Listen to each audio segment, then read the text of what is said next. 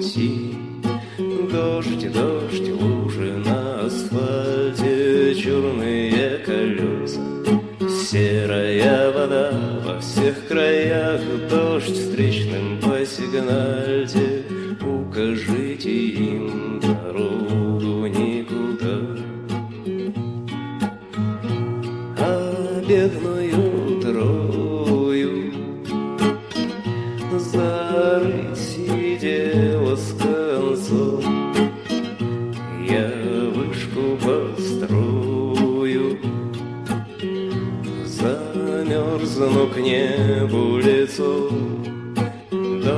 Дождь, а сказка простая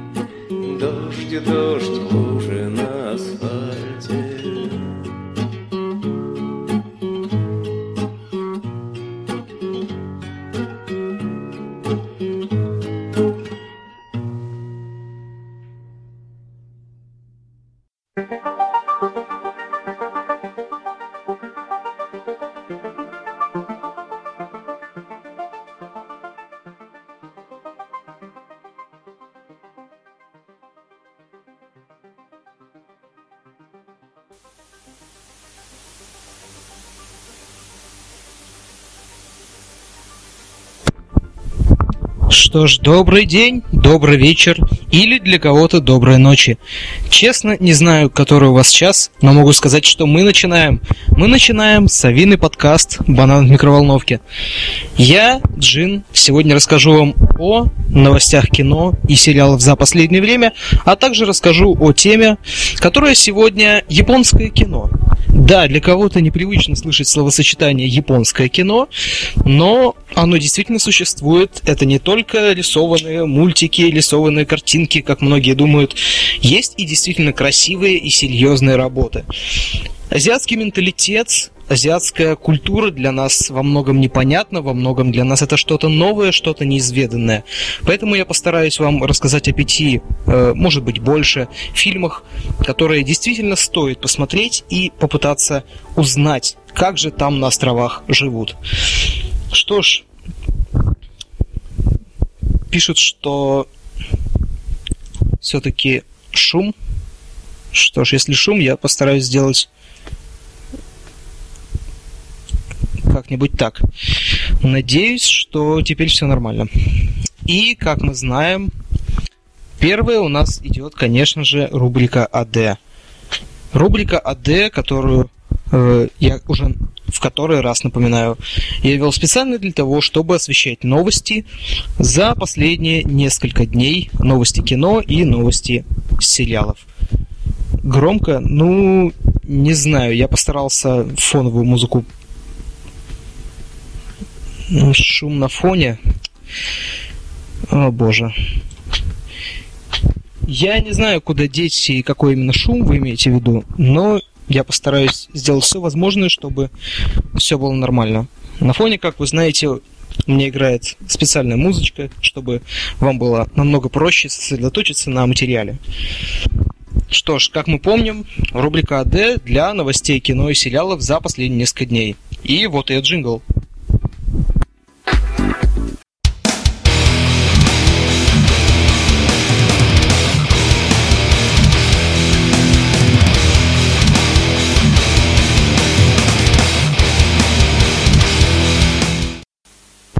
Что ж, рад приветствовать вас снова после джингла. Рад всех вас видеть на трансляции. Микрофон потише. Хорошо, будет микрофон потише. Микрофон сделал потише в ОБС, микрофон подальше отодвинул. Думаю, сейчас все должно быть нормально.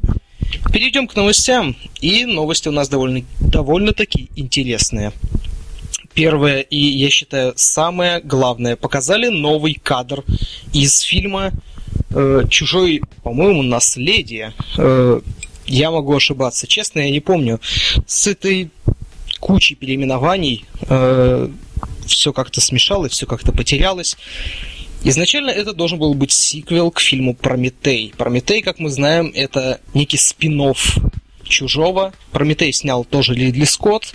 И сначала он отнекивался, говорил, что это нет, ни в коем случае не чужой. Это ни разу, никогда не чужой. В итоге оказалось, что Прометей это типичный чужой. Только с более графонистым окружением, с проработанным, э, собственно, кораблем, на котором летают наши герои, с проработанными спецэффектами. Ну и, конечно же, у нас еще один синтетический человек. У нас уже не Бишоп, конечно, но Майкл Фасбендер отлично справляется. Что ж, сейчас готовится, э, уже снимается новый фильм, бывший Прометей 2, сейчас я говорю, Чужое наследие, по-моему, называется, или Чужой завет. Да, Чужой завет, точно, Чужой завет. Показали первый, э, первый кадр, э, фотографию сценического монитора, так скажем. И там у нас, как обычно, тюбинги, тоннельчик, собственно, окружение какой-либо базы или корабля, даже не знаю. Но могу точно сказать, в этот раз не должны подкачать. Думаю, история будет получше. Думаю, история будет чуть больше проработана, потому что после Прометея у меня остались кое-какие вопросы. Следующая новость – это, конечно же, новость о том, что американцы снимают фильм про подводную лодку «Курск». Да, именно про ту самую К-141 «Курск». Атомная подводная лодка, которая затонула в Баренцевом море в 2000 году, в августе 2000 года, если можно точнее сказать. И на главную роль в фильме метит Колин Фёрд. Наверное, это будет капитан подводной лодки. Не знаю даже. И я считаю, что этот фильм не то чтобы странен в, в нынешних реалиях, просто может быть все-таки немного клюквы это раз. И во-вторых, э, там уж собираются наверняка описать не только то, что моряки борются там, чтобы не утонуть и прочее, чтобы там выжить на борту этого Курска, но и еще и будут наверняка показывать проблемы в стране, будут показывать про семьи, которые там сражались за то, чтобы им самим тоже выжить только уже на материке и боролись э, с препятствиями в виде политики. Я не знаю, что из этого получится. В принципе, если это снимает Европа Корп, как передает мой источник, Европа Корп, честно, что я могу вспомнить от них, по-моему, это э, была Люси. Люси тоже с Европы Корп. И Артур Виннипуты Вообще, как я помню, Люк Бессон довольно долго и упорно сотрудничает с э, Европа Корп, поэтому почти уверен, что Люси тоже при поддержке Европа Корп снимались. Э, снимались, потому что планировался сиквел, но Бессон сказал, нет, нет, нет, не собрали, не собрали на сиквел, нет. Посмотрим, посмотрим, к чему это приведет. Следующая новость относится как раз-таки к нашей сегодняшней теме японское кино. Потому что все мы знаем, что собираются экранизировать «Призрак в доспехах». Да, «Призрак в доспехах», э, снятый Маморо Оси, э, это культовый, э, я бы честно сказал, анимационный фильм. Это нельзя назвать не аниме, это нельзя назвать мультфильмом, это именно анимационный фильм. Так и нужно говорить, потому что он не то чтобы отец э, киберпанка, потому что это бред. Были и другие картины, были другие произведения в жанре киберпанк до «Призраков в доспехах», но то, что он повлиял очень на многих, в том числе и Вачовски, о которых я рассказывал, по-моему, в третьем подкасте, если мы вспомним, то он очень сильно повлиял на их мир матрицы, э, то я думаю, что нельзя называть э, «Призраков в доспехах» именно отцом, но уж точно нужно называть его действительно очень хорошим анимационным фильмом. Он был э, тоже экранизацией, экранизацией манги «Призрак в доспехах», и сейчас, насколько помню, Голливуд э, собирается сделать свою версию, снять целый фильм «Призрак в доспехах». В главной роли будет э, Скарлетт Йоханссон, и она будет играть, собственно, майор Кусанаги, майора Киборга, девушку Киборга. И туда внезапно сначала пригласили э, знаменитого режиссера и актера Такеши Китана, а потом сейчас пригласили Рилу Фукусиму. Рила Фукусима – это очень даже хорошая актриса. Я ее видел последний раз, наверное, в фильме про Росомаху. Росомаха бессмертный, по-моему, назывался. И, честно скажу, актерского таланта ей не занимать. Премьера фильма будет 13, 31 простите, марта 2017 года. Я не знаю, насколько хорошо они снимут «Призрака в доспехах». Если он провалится, мне будет очень обидно. Потому что именно это кино когда-то повлияло на мое восприятие мира в том числе. Следующее, что могу сказать, это пачка, ураганная пачка как, э, не знаю, как несколько выстрелов из пистолета. Пау, пау, пау. Э, пачка фильмов, которые нас ждут впереди. Это фильмы «Смертельная афера», «Смертельная афера» с Белым Аффлеком, опять же, экшен, опять же, обязательно будут какие-то мелкие пафосные шуточки. Это фильм «Космос между нами» или «Space Between Us». Э, опять же, очередная любовная история. Почти уверен, я не видел еще трейлера, но почти уверен, что там должен быть Айса или Эйса э, Баттерфилд, который играл в игре Эндера. Ну, очень уж туда он просится, особенно после недавнего трейлера э, «Дом странных детей» Мисс Пелигрин. Вот прям, прям хочется его вклинить в эту подростковую любовную историю между девушкой э, с Земли и парнем с Марса. Поставляют, все поставляют и поставляют новые трейлеры и новые постеры фильма Star Trek Beyond или Star Trek Бесконечность, как ее объявили у нас.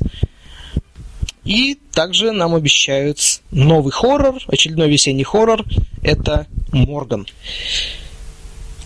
Что можно сказать о старых знакомых? Ну, например, о Гарфилде. Гарфилд – это толстый, пушистый, рыжий кот, который любит лазанью. Все мы помним, что вышли фильмы «Гарфилд» и «Гарфилд 2. История двух котов», э, фильмы, где у нас компьютерная графика совмещалась с обычным реальным миром.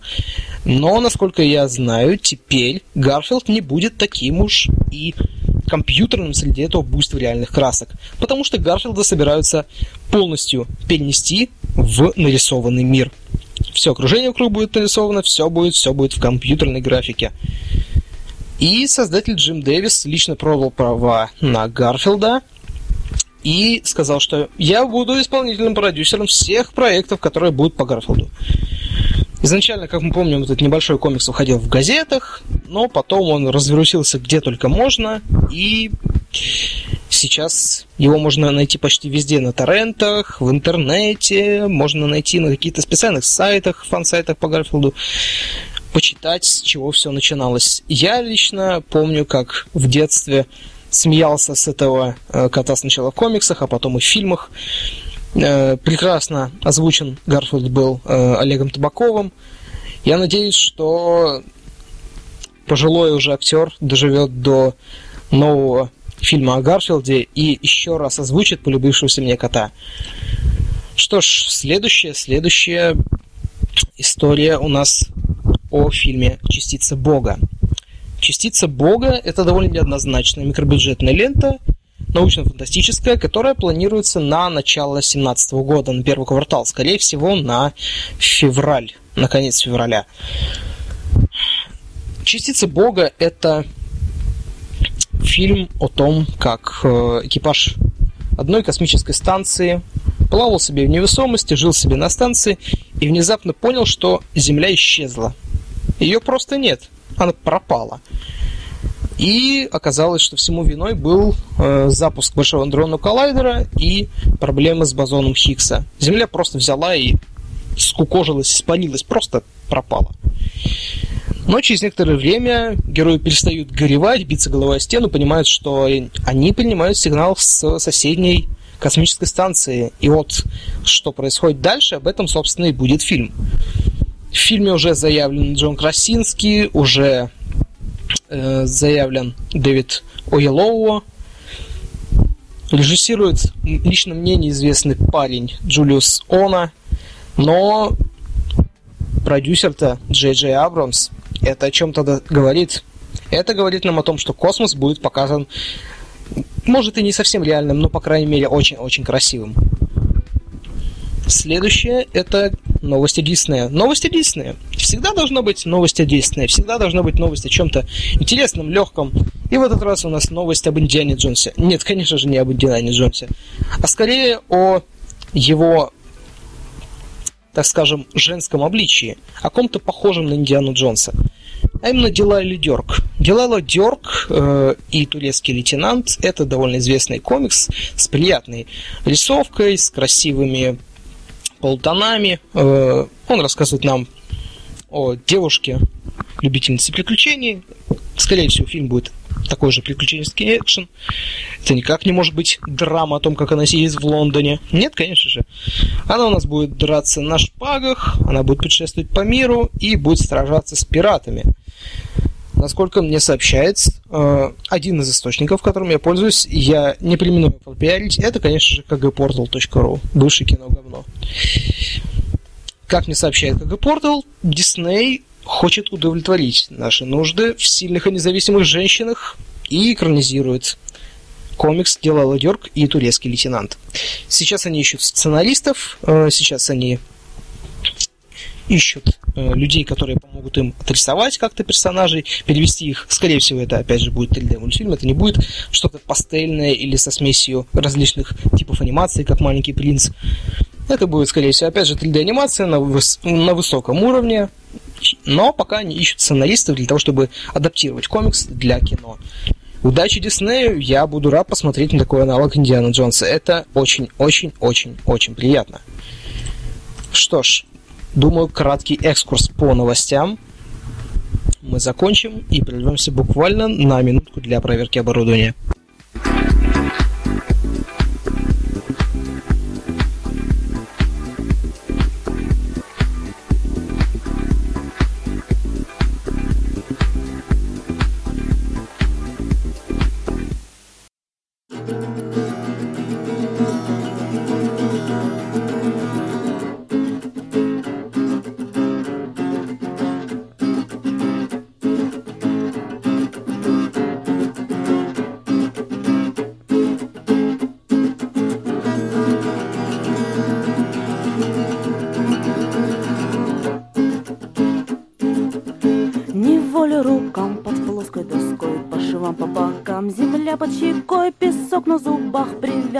Страх Им брошена тень на ветхий плетень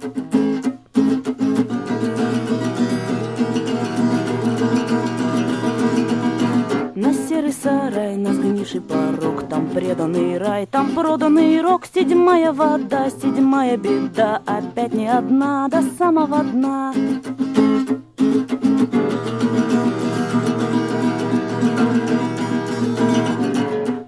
Самого дна по стенам крюки, на них червяки, у них имена. У края доски, застывшей реки. С наклоном руки из красной строки.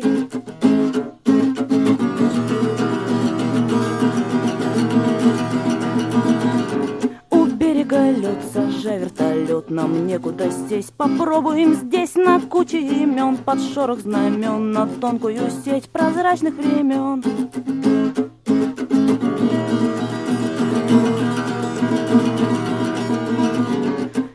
Рукам, по швам, по бокам, под плоской доской. Кто ты такой, кто ты такой?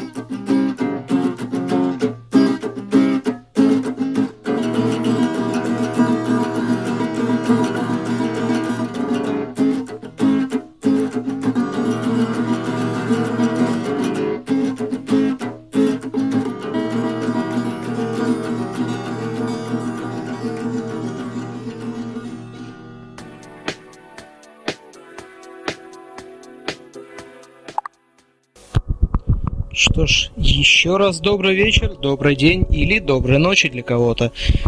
Я продолжаю свой подкаст. С вами Джин. Это подкаст «Банан микроволновки». Совиный подкаст.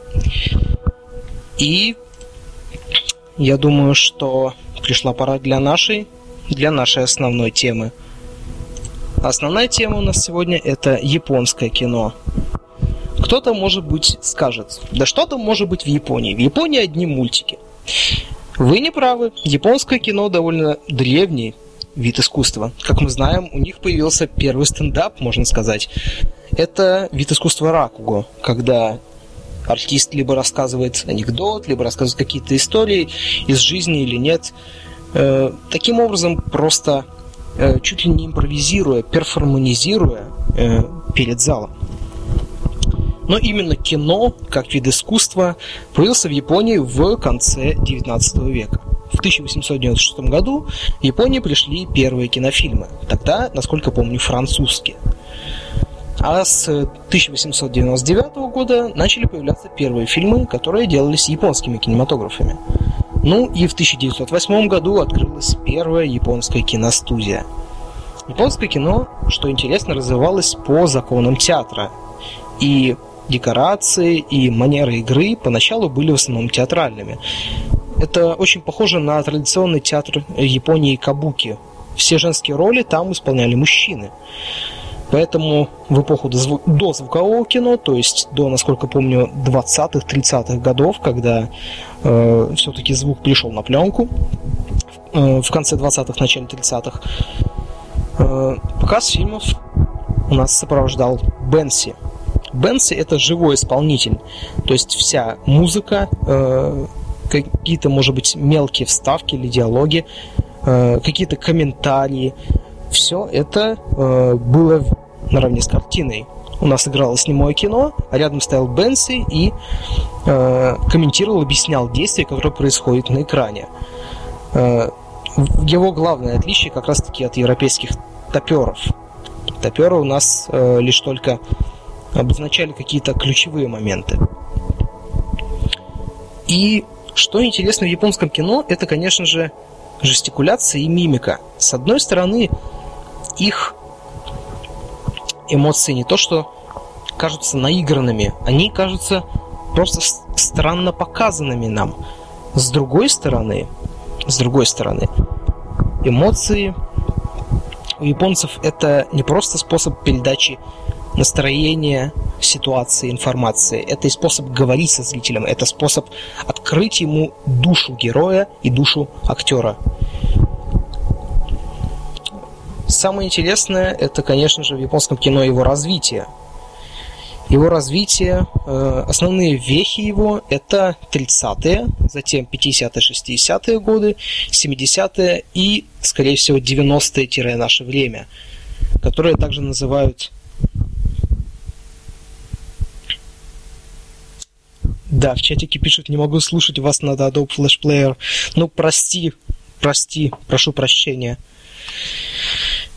Да, эпоху с 90-х до наших дней обычно называют эпохой независимого кино. Сейчас я объясню вам почему.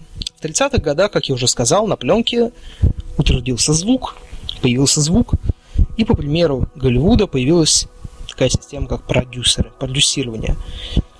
У режиссеров и актеров э, появились свои творческие манеры, они сформировались уже, сформировались какие-то, э, так скажем, начальные школы кино, именно вот тот э, тип кино, который присущ какой-то отдельной стране. Затем идет, собственно, золотой век японского кино 50-е, 60-е годы. Увы, я ничего о нем не смогу сказать, потому что фильмов э, того времени я почти не смотрел. Но могу сказать, что в это время процветала документалистика, очень помогает, особенно сейчас, историкам и тем людям, которые интересуются историей Второй мировой войны, например, э, помогают японские документальные фильмы, э, фильмы летчиков-операторов, э, фильмы, например, «Морские сражения у Гавайских островов», Ямамото. И документалистика была чуть ли не бичом японского кино на протяжении почти 10 лет – а то и 15. Даже после войны очень много фильмов, выступ... э, они были документальные, либо полудокументальные. Э, что за ambient на фоне играет? На, на фоне играет у меня Hammock Locating Silence. Прошу послушать внимательно э, насчет японского кино. Да, не за что. Э, 70-е годы – это время экспериментов. Время экспериментов не только для японцев, но и для других стран, потому что именно в это время японцы сотрудничали с режиссерами из других стран, из Франции, Италии, и в частности довольно много было фильмов э, в сотрудничестве с Россией, тогда еще СССР.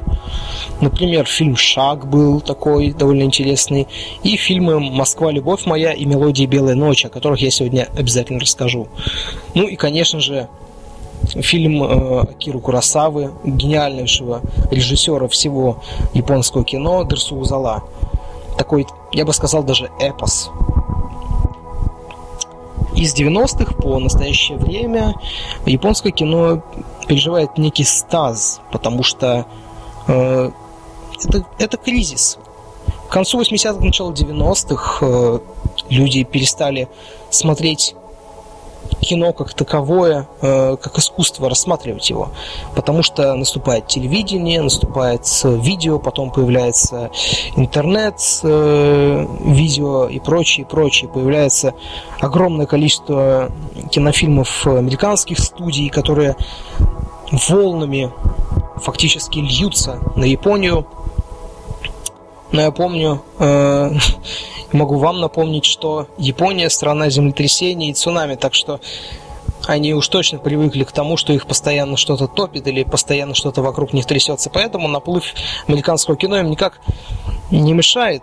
И сейчас очень многие э, молодые режиссеры переключаются либо на, опять же, документалистику, либо на, э, рассматривают социальные проблемы, какие-то снимают острые социальные сюжеты. Либо, опять же, уходят в мультипликацию. Японская мультипликация наравне с японским телевидением сейчас э, просто рвут рынки Азии, э, да и всего мира, в принципе. Опять же, вспомните о таком э, культовом фильме, как Акера, которым, которым когда-то э, Россия в голодные 90-е открыла для себя такой жанр, как аниме. Именно Акера помогла э, очень многим сформировать свое э, мнение о том, что такое не просто кино, не просто мультфильм, а что может быть такая вещь, как анимационный фильм. Что-то серьезное, что-то с хорошо поставленным сюжетом. О Бакере можно говорить бесконечно, э, но я скажу так, это кино э, в жанре, я бы сказал, полупостапокалипсис. Там не видно каких-то ярких э, признаков прошедшей войны, нету ярких признаков полууничтоженного человечества, вроде бы обычные города, обычные люди. Но если присмотреться, дома в трещинах, техникум, в котором учится один из э, героев, просто, можно сказать, разваливается изнаружи, снаружи весь э, изрисован граффити.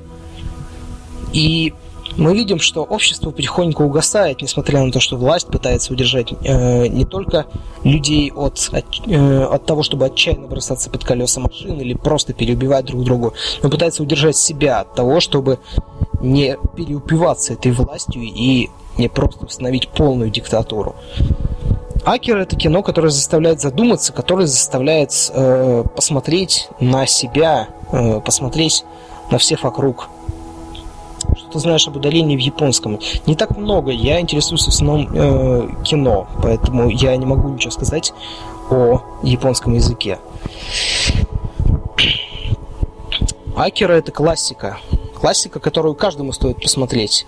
Очень многие мои э, товарищи, что старше, что э, младше, когда спрашивают меня, ой, да что там в Японии, а, там одно аниме, я говорю. Аниме? Ну, ладно, хорошо, пусть по твоим словам там одно аниме. Ты Акеру сначала посмотри. Это культовое кино.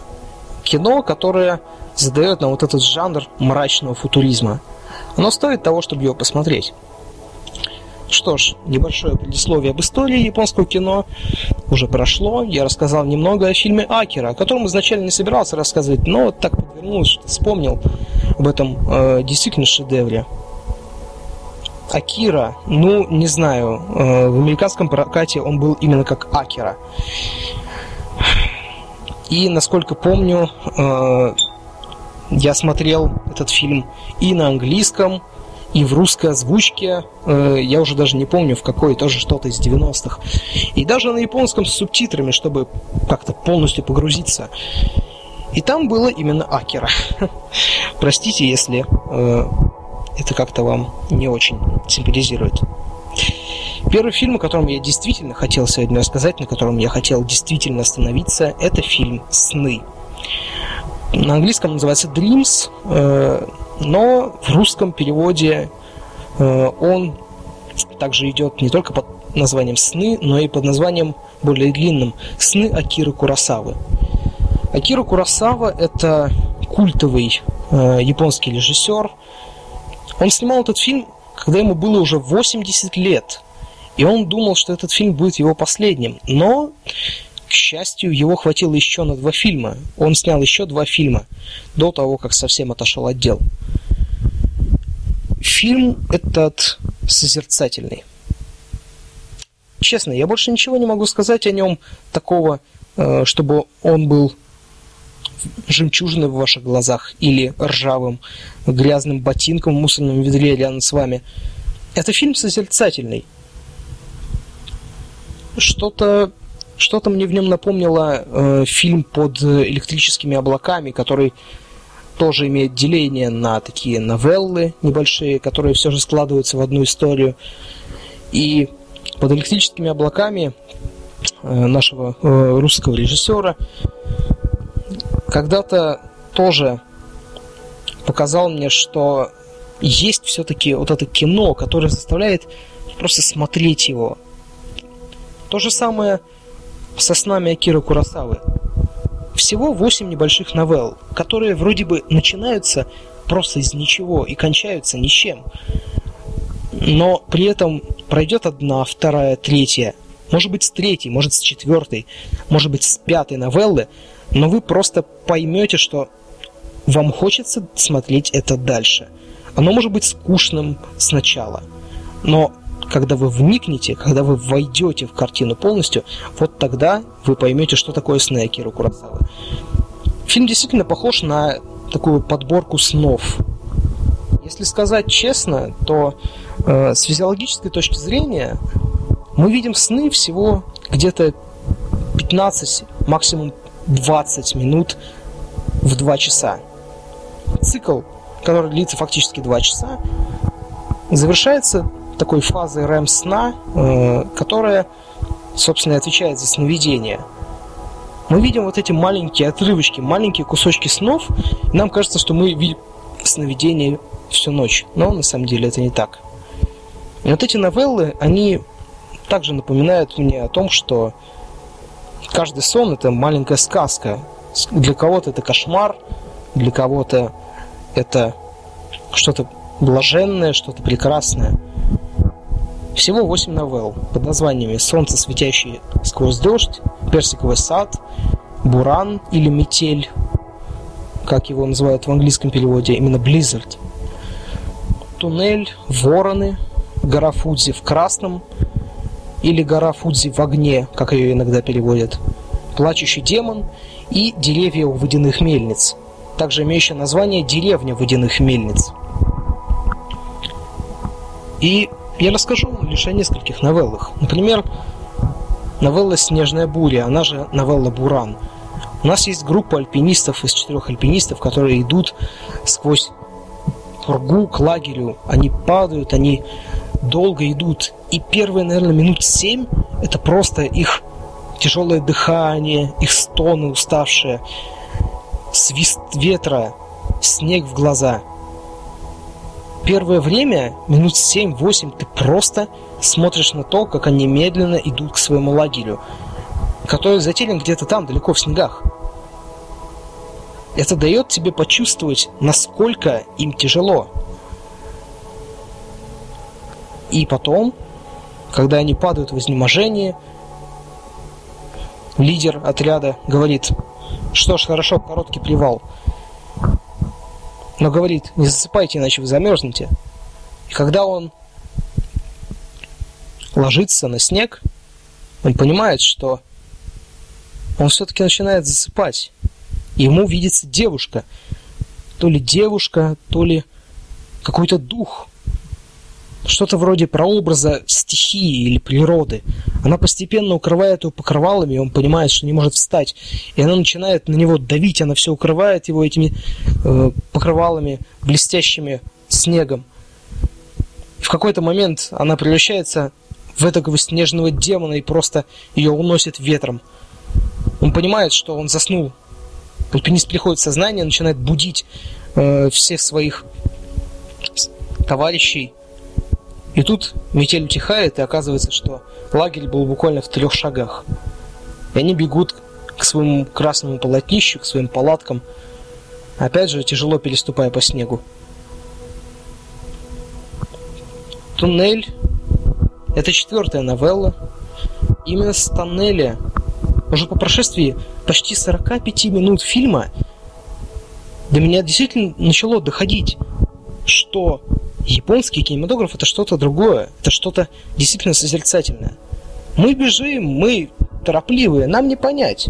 А японец, для него действительно интересным будет сидеть спокойно на лавочке и смотреть, как опадают лепестки сахара. Для него важна полная картина, созерцание ее. И именно с новеллы «Тоннель», когда японский солдат, скорее всего, после капитуляции Японии во Второй мировой войне, он идет домой, и попадает в темный тоннель. А на выходе из него... Ну ладно, зачем я буду вам все рассказывать? Посмотрите сами. Для кого-то действительно это будет скучный фильм, но все-таки отрицать то, что операторская работа и прекрасная музыка на фоне имеется в этом фильме, отрицать этого нельзя. Следующим фильмом идет фильм э, «Мальчик по имени Ха» или «Мальчик по прозвищу H». Когда как переводит этот фильм. Его история довольно интересная. Я увидел его однажды ночью по каналу «Культура». Мне не спалось, все, сон никак не шел, и я включил телевизор, переключил на канал «Культура», и там шел этот фильм, и я думаю, ну, может, какой-то телефестиваль азиатского кино идет там на «Культуре», что-то интересное. Я стал смотреть. Когда я досмотрел этот фильм, я, честно, наверное, впервые за долгое время пустил слезу по фильму.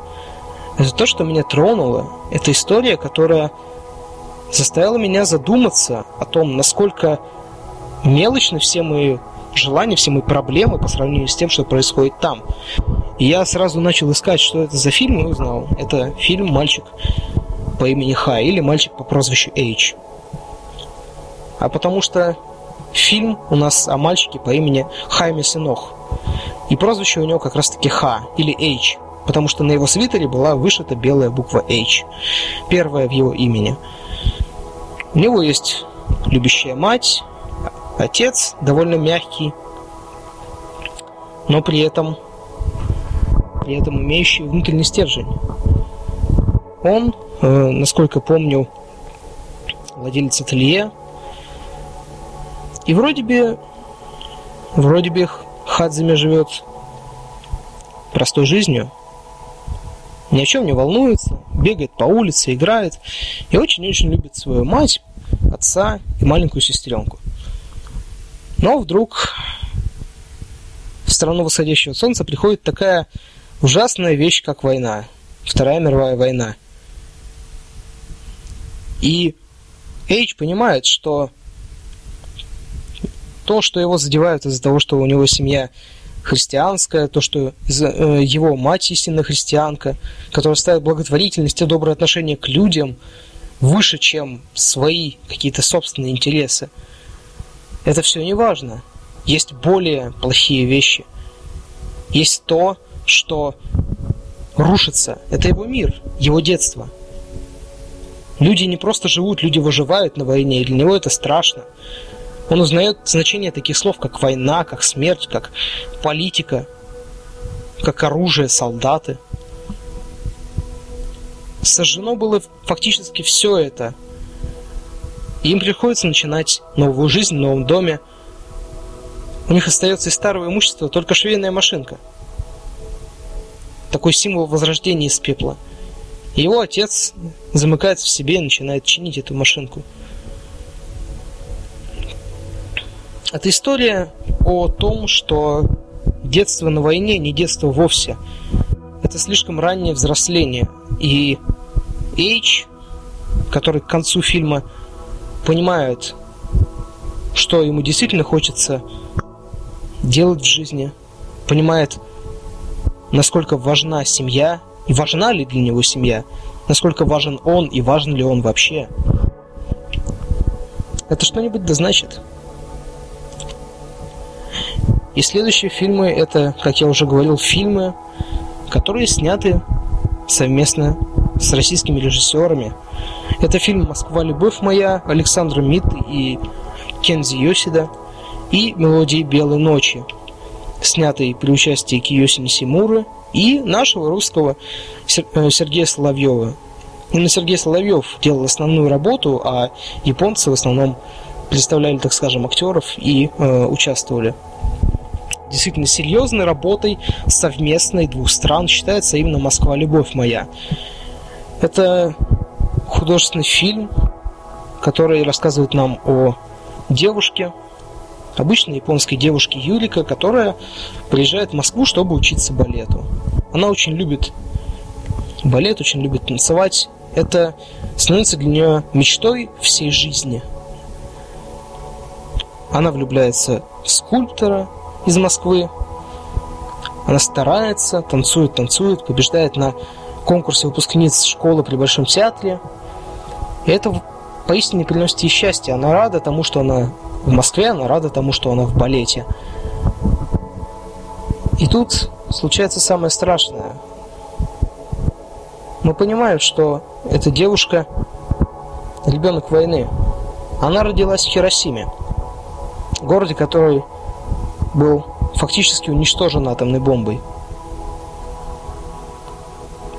И у этой девочки лейкемия. И вот это ее желание жить, желание танцевать дальше, желание двигаться дальше, преодолевая болезнь, все эти слезы, все это старание, то, что она очень-очень хотела сделать и, может быть, не успеет сделать из-за того, что умрет от рака. Все это передается в фильме с прекрасной музыкой Бориса Чайковского. Сценарий писал Эдуард Радзинский и э, приглашенный э, сценарист Косикура. А съемки фильма, что интересно, велись не только в Москве, они велись э, и в Токио, и в Сочи, и, что самое интересное, в самой Хиросиме. Это был фактически шок для людей Советского Союза. Съемки из Хиросимы, откуда-то из другого мира, из того места, где все было разрушено. где проклятые американцы сбросили бомбу на японцев. Вот странно вроде бы. Но это, это даже не картина, это целая мелодия. Это целая линия, которая прошла сквозь меня, когда я посмотрел фильм «Москва. Любовь моя». Это то, что стоит запомнить. Следующий фильм – это «Мелодии белой ночи». Это еще один фильм, снятый при поддержке японц... Японцев, снятый Сергеем Соловьевым по оригинальному сценарию, опять же, Соловьева. Это мелодрама, которая рассказывает нам о э, дирижере, композиторе из Петербурга, тогда еще Ленинграда, которого зовут Илья. Он спокойно живет себе в Советском Союзе, пока однажды его не приглашают в Киото, звукозаписывающая фирма, для того, чтобы записать диск с фортепианным оркестром, его фортепианным оркестром. Но когда Илья узнает, что солировать фортепиано в его концерте будет девушка, которую он когда-то любил, он уже даже не знает, что, что ему делать. Ехать ему в Киото или не ехать. И всего два дня ему дается на это. Всего два дня на эту рабочую, так скажем, командировку, на эту поездку. Год назад он расстался с этой пианисткой. И с этой пианисткой Юка. И эти два дня в Японии два дня для того, чтобы совершить всю работу, которую он планировал, еще и встретиться с девушкой,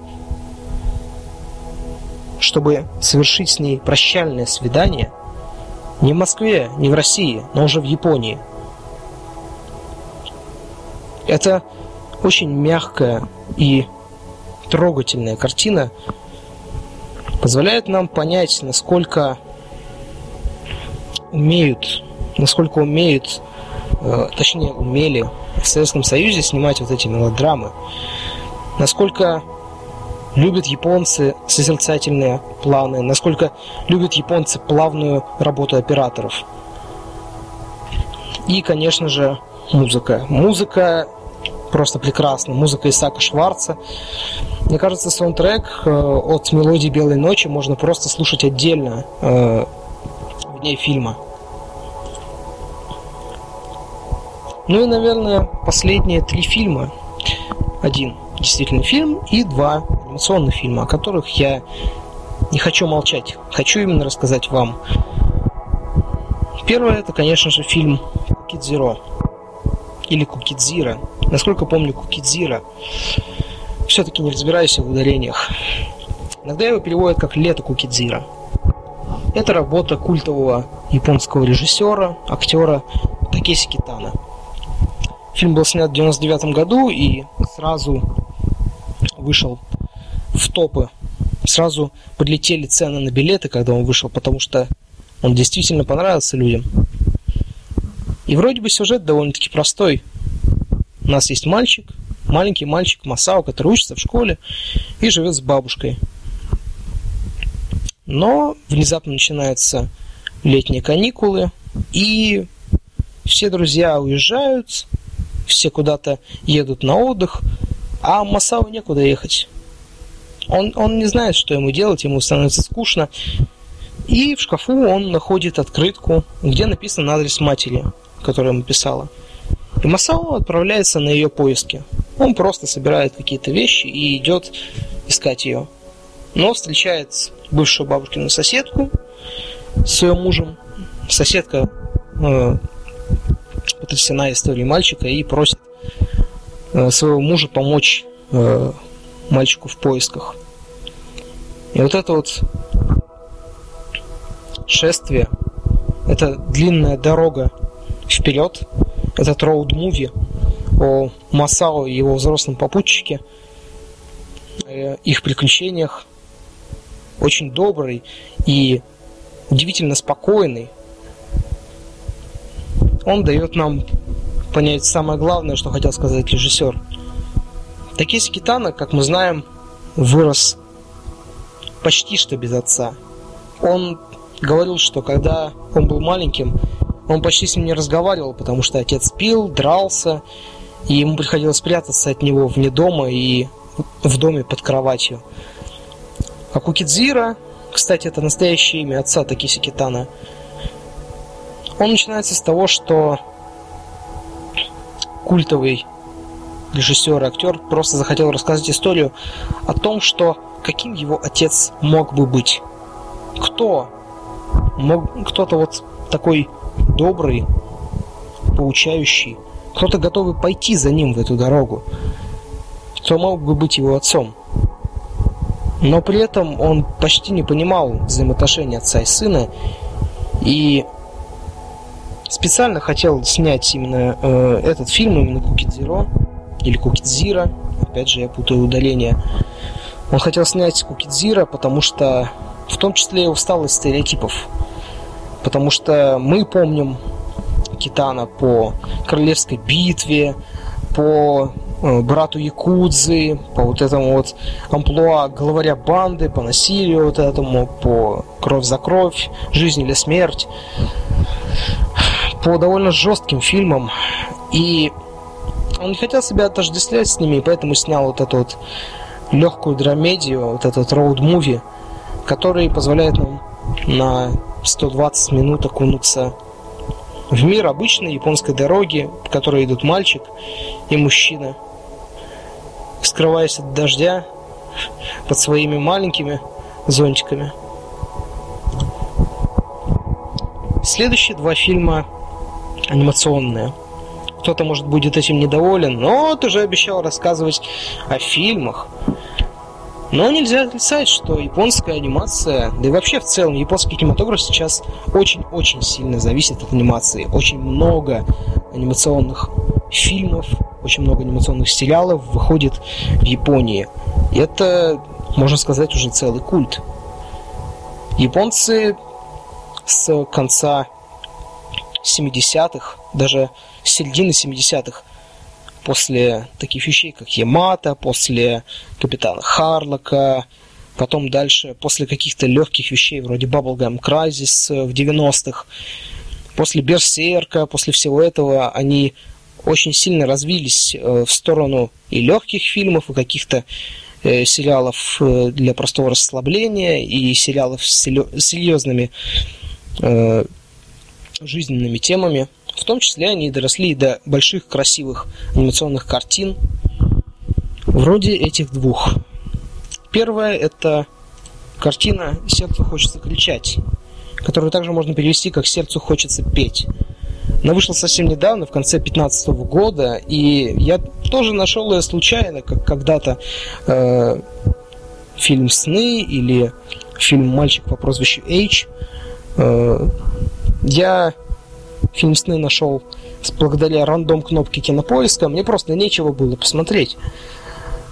А «Мальчик по прозвищу Эйч» нашел благодаря каналу «Культура». А это кино я нашел просто шарясь в интернете. Я просто забил слово «сердце» в Яндекс, и одна из ссылок по, недав... по недавним, я специально забил э, недавние посты за день, по-моему, или за неделю, и там был пост какого-то сайта, который писал о анимационной картине «Сердцу хочется кричать». Ну, или «Сердцу хочется петь», как ее иногда называют. Это история о девочке.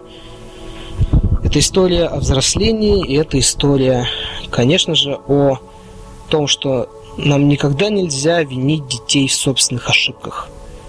Потому что это ужасно. У нас девочка, есть девочка, э, Дзюн Наруса, которая в детстве ходила смотреть на замок. А замком был отель для свиданий на горе. Она ходила смотреть на замок, и однажды она, спрятавшись в кустах, увидела, как с ворот замка выезжает машина, а там сидит ее отец с какой-то незнакомой женщиной. Она бежит домой рассказать матери, говорит, Мама, мама, я сегодня такое увидела, ты даже не представляешь. Папа выезжал из замка как принц. И рассказывает ему о том, что видела. Потом говорит, мама, да ты дома осталась, чтобы готовить, да, специально. После этого, конечно же, ее родители разводятся, и когда отец уезжает, он говорит, что глупая Нарус, это же не... Ты что, не понимаешь, что это все из-за тебя? После этого он говорит, какая же ты все-таки болтушка. Лучше не говори ничего. И это наносит Нарус э, тяжелую психическую травму. Поэтому она замыкается в себе. Она просто перестает говорить. Дает этакий обет молчания. Замыкается, закрывает свой голос благодаря этакому магическому яйцу, которое она представляет себе. Потому что считает, что слова приведут ее только к несчастному, только к плохому. Потом уже повзрослевшую, э, повзрослевшую Наруса мы видим в школе, как она постепенно оттаивает, как она понимает, что есть люди, которые не только не ненавидят то, что она говорит. Есть люди, которые вдохновляются тем, что она говорит, тем, что она пишет. Потому что за психологической травмой все, что она говорит, ей приносит боль. Она начинает говорить, и у нее начинает резко болеть живот. Поэтому сначала она пишет, но постепенно, постепенно оттаивает, постепенно понимает, что людям можно не только навредить словами, можно и сказать что-то хорошее, что-то доброе, что-то теплое. Пастельная анимация, легкая, хорошая отрисовка лиц, красивая музыка на фоне и так как небольшой спойлер в фильме э, дети ставят мюзикл, поэтому там довольно много музыки и песен.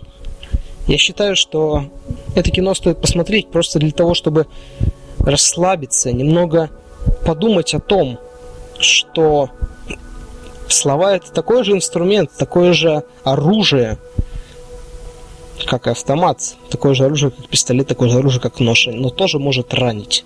Слово очень опасно, но при этом оно невероятно добро и милосердно, потому что слово можно использовать как во благо, так и во зло. И последний на сегодня фильм, опять же анимационный фильм, это полнометражный анимационный фильм отличного режиссера Мамору Хасоды. Насколько помню, он еще снял э, «Девочку, покорившую время», и в свое время э, именно этот фильм помог ему прославиться. Именно «Девочка, покорившая время», ну и, конечно же, «Самурай Чемплу». Очень многие мои знакомые говорят о том, что если хочешь посмеяться, если хочешь расслабиться, если хочешь поплакать, в любом случае смотри «Самурай Чемплу». Там есть все. И вот Мамору Хасода в 2012 году э, показал на свой страх и риск, на наш суд, такой фильм, как «Волчьи дети Амы и Юки». Это э, фантазийная драма, которая рассказывает нам о том, что обычная студентка 19 лет по имени Хана ходит себе в университет, и ничего у нее, собственно, не происходит, пока она не встречает какого-то странного парня, сидящего с ней на лекциях. Он не числится в списке студентов, его нет э, среди преподавательского состава, он просто сидит на лекциях, а потом может просто взять и уйти. И через какое-то время у них начинаются отношения, и он открывается, и он, он оказывается оборотнем. Он человек-волк. Но это не останавливает ее, и в конце концов у них рождаются два прекрасных ребенка. Старшая девочка Юки, названная так, потому что Юки на японском это снег. Она родилась во время обильного снегопада. И младший ее брат Ама, более слабый, более хилый, более мягкий. Потому что родился в день, когда шел дождь. Потому назван Аме. Но в день рождения сына мужчина, возлюбленный Ханы, ее муж, уходит на охоту, чтобы принести добычу в честь рождения сына. Умирает. Она находит его около канала, и она понимает, что теперь она остается одна. У нее остались только деньги, которые накопил ее муж, какие-то накопления, и она сама и ее дети, которых надо воспитать, которым надо помочь, которым надо показать мир. Но как это сделать? Но если они заболеют, кому их вести, к ветеринару или к обычному врачу? Они же полулюди, полуволки. Соседи начинают ругаться, думают, что вот, Ханна заводит собак, вот э, у нее иногда слышен лай из комнаты. И вроде бы такие милые бытовые моменты, когда Юки и взрослеют постепенно, когда они совсем маленькие, когда они уже чуть постарше, когда они идут в школу. Все это перемежается э, маленькими вкраплениями, э, которые студии э, Шицу и Мэтхаус, которые совместно работали над этим фильмом, вставляют. Это маленькие морщинки в углах глаз Ханы, это какие-то небольшие события, которые заставляют нас задуматься, а кем им быть лучше, детьми или волками, и что делать Хане, когда дети вырастут, как их наставить на путь истины, как заставить их ходить в школу. Это действительно большое кино о материнстве, пусть и нестандартном, пусть и немножко странном, пусть и очень грустном, но все-таки материнстве. Волчьи дети Амы и Юки в свое время тоже заставили меня проронить небольшую слезинку. Но эта слезинка была одновременно и грустной, и радостной, потому что конец неоднозначен, и каждый понимает его как хочет. Это в том числе кино не только о материнстве, но и о выборе. Самом главном выборе для человека. Вообще, в главном выборе для кого бы то ни было. Кем быть, кем стать. Кто я такой. И через такую призму вот этой фантазийной драмы Мамор Хасода показывает нам, что нужно быть тем, кем хочешь ты быть. Нужно всегда опираться на то, что ты хочешь делать. Как бы ни было сложно, как бы ни было трудно, как бы тебя не презирали, всегда нужно стоять на своем. Всегда нужно воспитывать детей, как ты считаешь нужным. Всегда нужно стараться сделать то, что ты считаешь нужным. И только потом уже смотреть на мнение окружающих. Я советую людям, э, кто хотят посмотреть этот фильм, посмотреть его в выходные вечером, потому что именно в субботу или в воскресенье вечером, особенно сейчас, когда уже тепло, такая атмосфера, которая располагает к просмотру этого фильма, такая расслабленная, вроде выходные, но при этом ты понимаешь, что совсем скоро на работу или на учебу. Что ж, на этом все. На этом все, что я могу сказать об этих фильмах. Прекрасном мире японского кинематографа. С вами, конечно же, был Джин. Это, конечно же, был подкаст, совиный подкаст по нам микроволновке. Я желаю вам радости, счастья и всех благ. И, конечно же, здоровья, как говорил Дмитрий Медведев. Вы держитесь тут. Всем удачи, до следующей пятницы.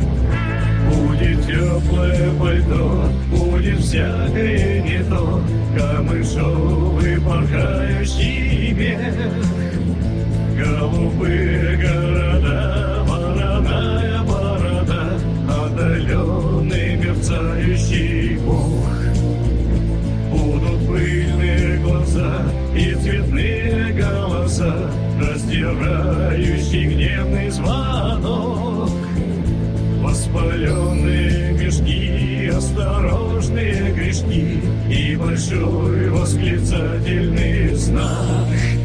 Но нас поймали на волшебный крючок Всех нас поймали на волшебный крючок И лишь оскаленное время после нас, после нас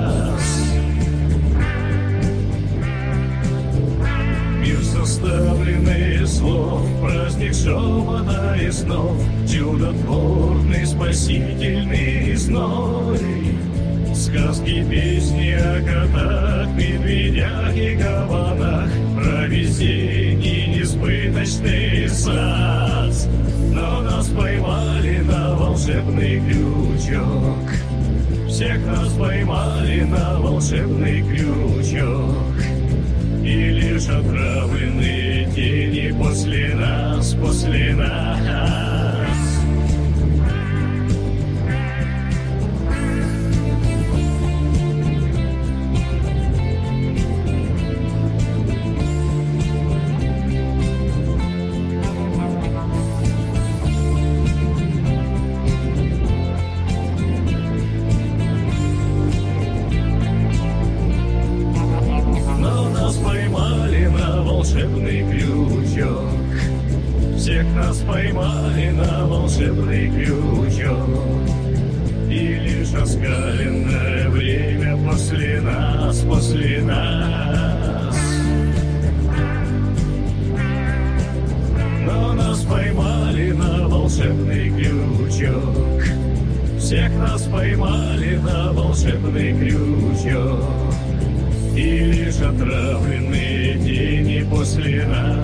лишь